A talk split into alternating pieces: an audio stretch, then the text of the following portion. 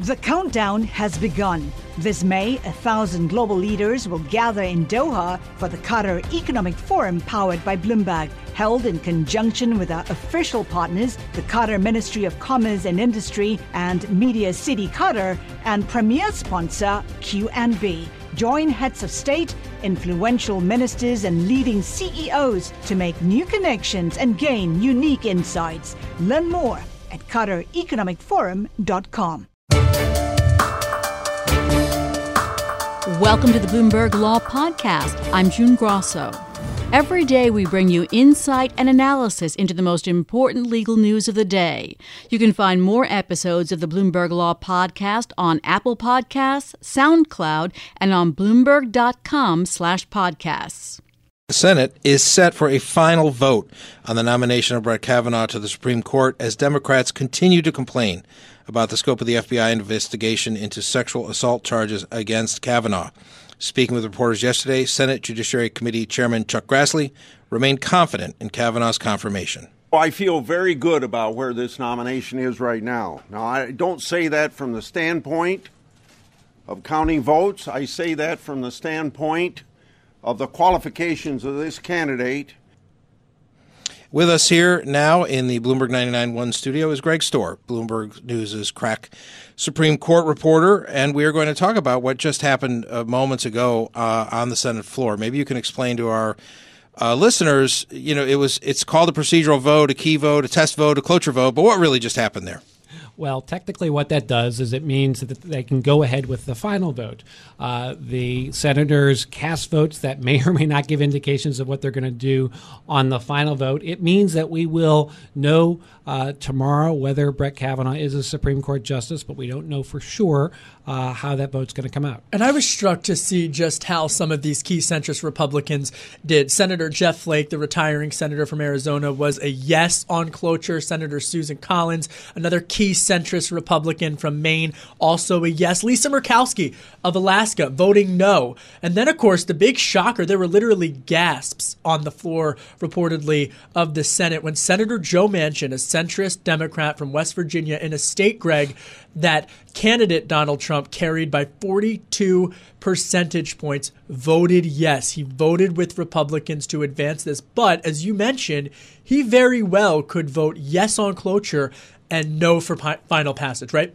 That's exactly right. And one possibility is that Senator Manchin could wait to see uh, which way the wind is blowing, and in particular, which way Susan Collins votes. So, uh, Lisa Murkowski, I should say, just told reporters, uh, big scrum of them, just said, quote, in my view, he's not the best man for, for the court at this time.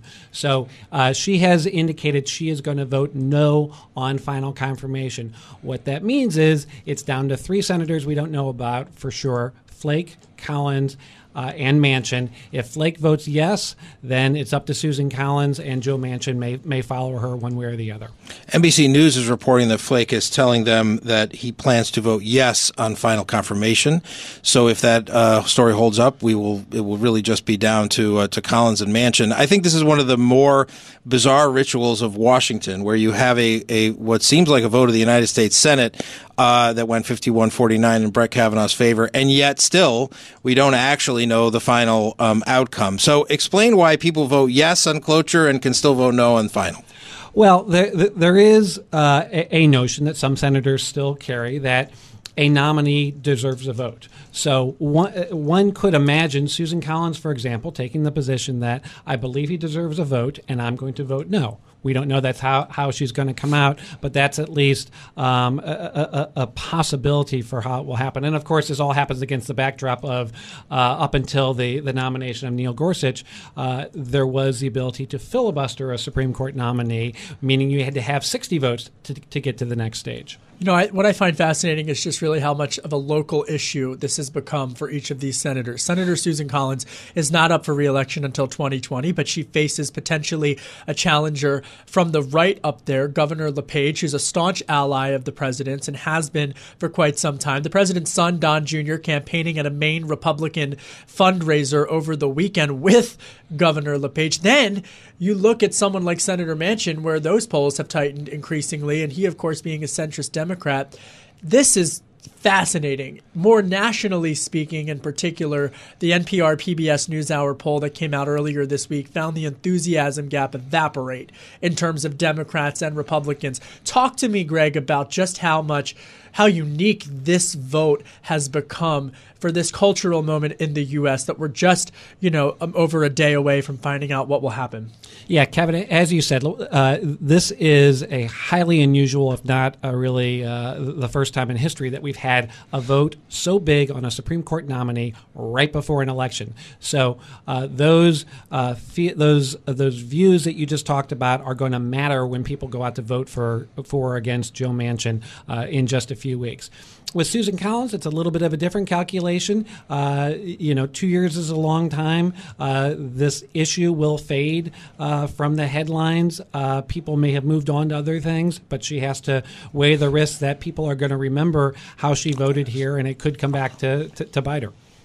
So, Greg, we have one of the we have one of the best Supreme Court reporters in Washington D.C. I'll, I'll brag about you for you, uh, and it'd be a crime to only talk about politics. Let's talk about the court itself. Um, people talk about Brett Kavanaugh cementing a conservative majority on this court for a generation. He's a, he's a, only in his fifties. He could serve on there 20, 30 years easily. Talk, let's put let's put ourselves in a time machine and pretend that he has just been confirmed to the United States Supreme Court. What does your story about that say? What does this historical moment for the court mean going forward? Well, uh, as you said, this is a turning point for the court. We're, we're going to end up with most likely the most conservative court we've had in 80 years since, since the New Deal. Uh, the court is unquestionably going to move to the right on big issues like abortion, affirmative action, federal regulation, uh, the power of the president. And really, the, the, the, the, the key factor is going to be how quickly Chief Justice John Roberts is going to want to go. He's a very conservative guy, conservative justice who has consistently voted conservative, uh, with one big exception, that being uh, the Obamacare fight. Uh, but he's also somebody who cares a lot about the court's institutional standing. Uh, he doesn't want the court perceived as, as a political entity uh, that, that is going to shift with the political winds and shift based on the membership of the court, which might mean that uh, he puts off the day where the court reconsiders Roe v. Wade, for example, and overturns some other uh, key precedents. But the court is certainly going to move to the right. The, um, I mean, I think the other question a lot of people have is about temperament. It's a word you're hearing a lot these days. Uh, we all saw Brett Kavanaugh's testimony um, last week. Emotional, I think, would be a fair word to describe it. Uh, with just a few seconds that we have left here, talk about how the how he might fit in to the current Supreme Court in that way it will be a challenge for both him and the other justices. Uh, they know they have to work with each other. They probably all have very strong feelings, uh, but they're going to be there together for a long time. Thank you very much, Greg. We really appreciate your uh, your views on such a busy day. We're live from the Bloomberg Interactive Broker Studio, and last night. President Trump addressed a crowd of supporters in Rochester, Minnesota, hitting aggressively the campaign trail ahead of the midterm elections, and he discussed the upcoming confirmation vote for Supreme Court nominee Brett Kavanaugh, who just advanced out of cloture, that vote anticipated tomorrow. And in his comments, President Trump continued to target Democrats. Take a listen. They want to obstruct, they want to delay, demolish, they want to destroy. That's what happens. That's what happens. And just take a look at what's going on. Democrats have been trying to destroy Judge Brett Kavanaugh. So there you have it, President Trump taking this issue to the campaign trail. Mike Dorning, Bloomberg News White House deputy team leader, joins us now. And Mike, when you look at the comments coming from President Trump about this particular issue, he's really trying to rally the base around this, no? Yeah, absolutely. And that's always a problem for the president's party going into midterm elections is how motivated is the base once the president's in the White House.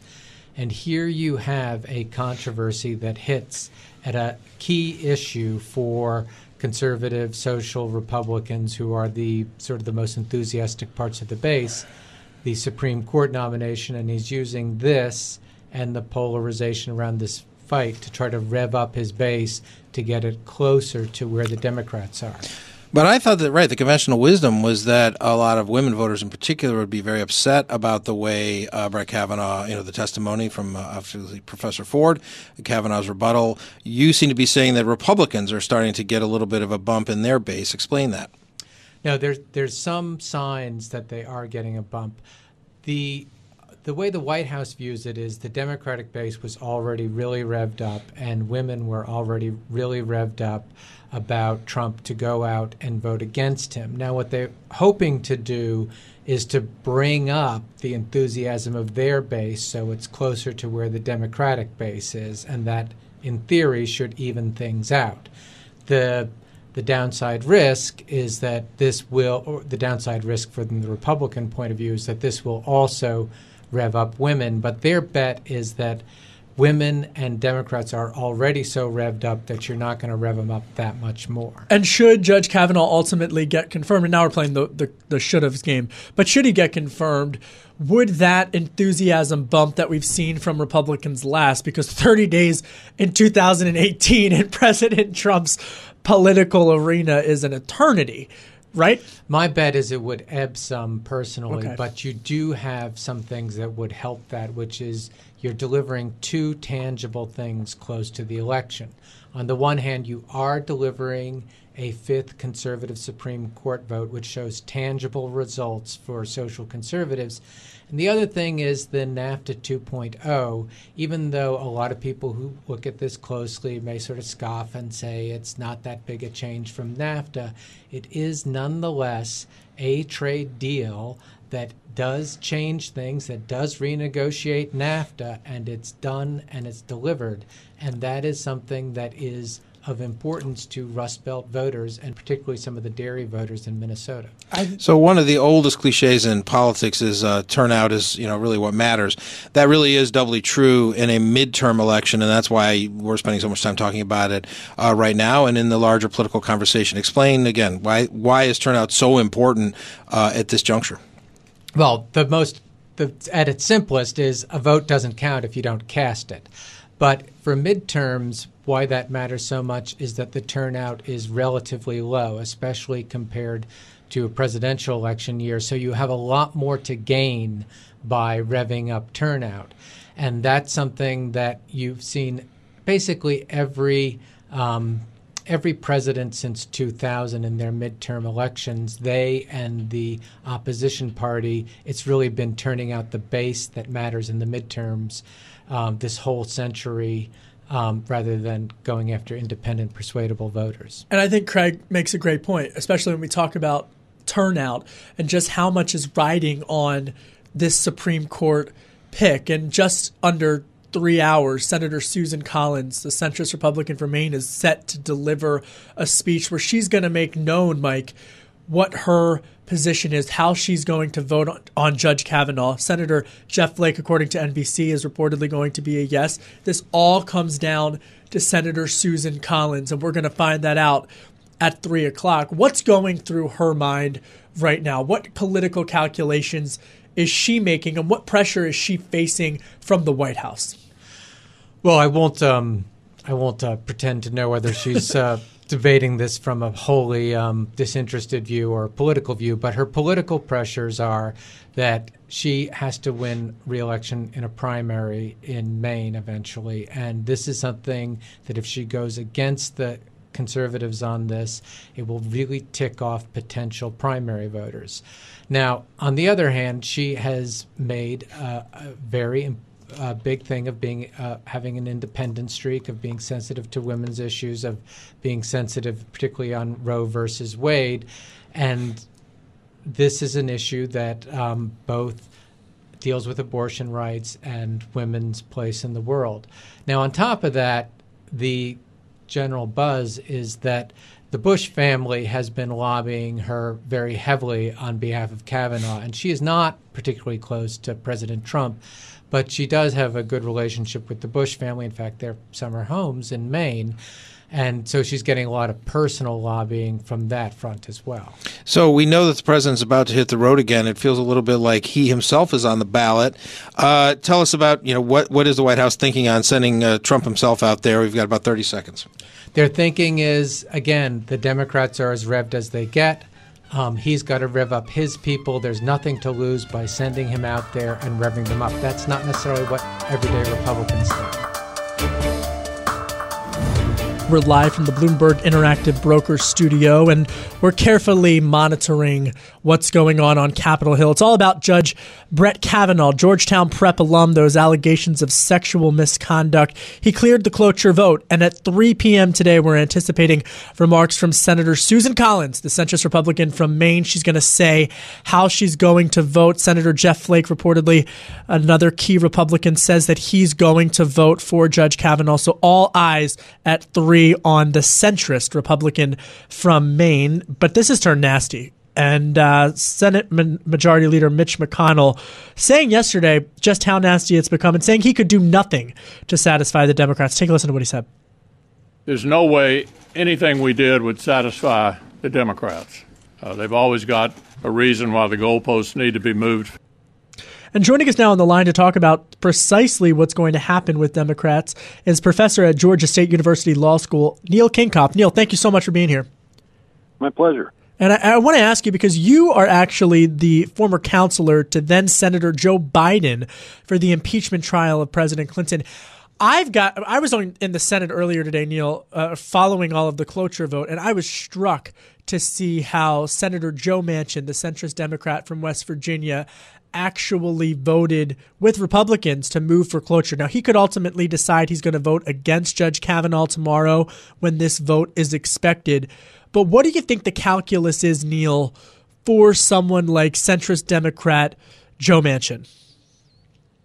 Well, the obvious calculus for him, first of all, is he's got to keep his seat, right? And so he's got to worry on the one hand, if he votes against Kavanaugh, right, he's from a very red state, that could harm his reelection chances.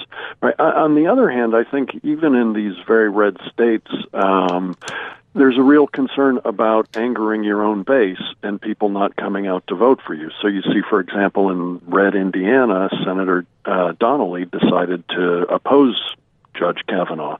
I think it was a long and difficult consideration for him. Um, it was for Senator Heitkamp, who came out last night saying she was going to oppose Kavanaugh. Um, it's it's a really difficult calculation for anyone to make. Manchin's going absolutely down to the wire, um, and I think maybe he's hoping Senator Collins will take him off the hook if uh, if Susan Collins ends up being a yes, then Manchin's yes is not ultimately the deciding vote. It, it's sort of he's going along with the pack, and I think you could make an argument in the state where he's running a 42 point Trump win there that uh, supporting Trump's pick for Supreme Court is uh, is probably the way he has to go. I'm I'm sort of curious uh, Professor, in, in your view, as someone who sort of survived the impeachment wars, you know, unprecedented uh, is a word we throw around a lot in Washington. Obviously, people who remember the Clarence Thomas hearings remember the partisan atmosphere there. Impeachment, you know, again, any of us who lived through that remember that. You know, put this on the scale. It feels like we have gone to kind of a new place in Washington where you've had unbelievably partisan invective going back and forth, uh, oh, you know, and again in a very personal way. Obviously, Professor Ford's allegations of a sexual assault, Kavanaugh's very emotional denial. Kind of help help listeners understand where this fits in on the scale. Have we gone to sort of a new place in Washington of kind of scorched earth emotional politics?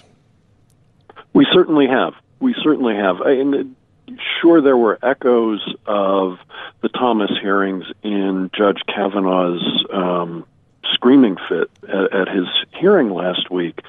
But really, we have gone to a new level. Like you say, I lived through the impeachment of President Clinton, and that seems like a bipartisan um, age by comparison to where we are now. I, mean, I can tell you going into that trial, Democratic senators, including Senator Biden, who I was working for, had an open mind about the possibility that they might have to vote to convict right? They did not go in sort of already decided that they were going to support their president.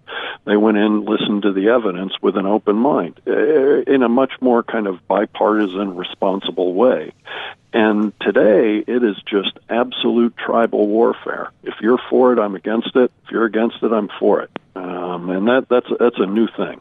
And that was pretty interesting last week when we saw the drama unfold inside of the Dirksen Senate office building in the Senate Judiciary Committee room when Senator Jeff Flake meeting with centrist Democrat from Delaware, Senator Chris Coons, talking about the one week extension to have this FBI investigation, which then got again tied in the middle of all of this, and, and, Democrats saying they need more time, Republicans trying to push it along, and, and, and all the back and forth. And your old boss, uh, now former Vice President Joe Biden, we should note, potential 2020 presidential candidate, saying just within the last 24 hours that he was invoking the Anita Hill hearings uh, and saying that he uh, wished that he had done a, a better job in terms of uh, controlling some of the questions that were asked for Anita Hill. I would argue that this is just as much a partisan issue as a generational one.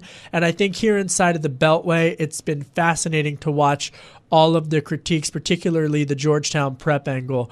But talk to me in terms of what this means for the midterm elections, particularly, as you said, Senator Joe Manchin's trying to protect his seat, Neil. But what does this mean in terms of the broader enthusiasm for Republicans and Democrats?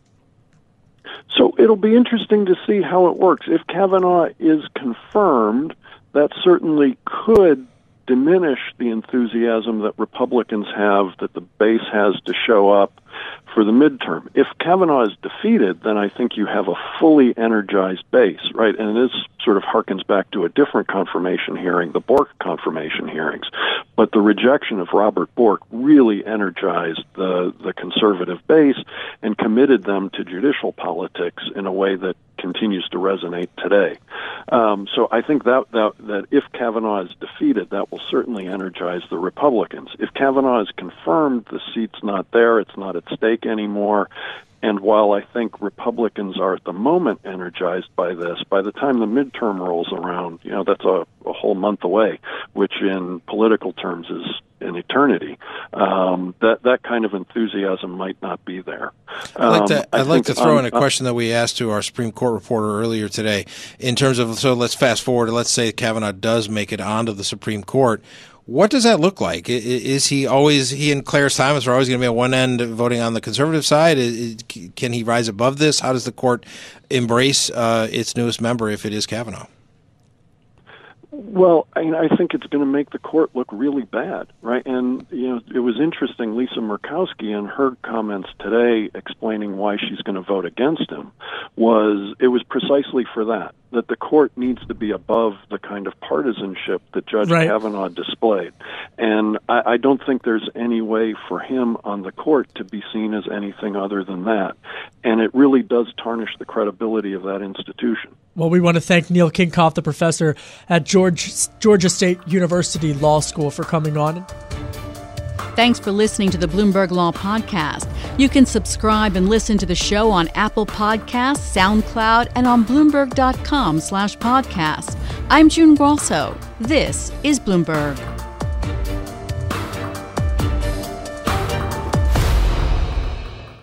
The countdown has begun. This May, a thousand global leaders will gather in Doha for the Qatar Economic Forum powered by Bloomberg, held in conjunction with our official partners, the Qatar Ministry of Commerce and Industry and Media City Qatar, and premier sponsor QNB. Join heads of state, influential ministers, and leading CEOs to make new connections and gain unique insights. Learn more at QatarEconomicForum.com.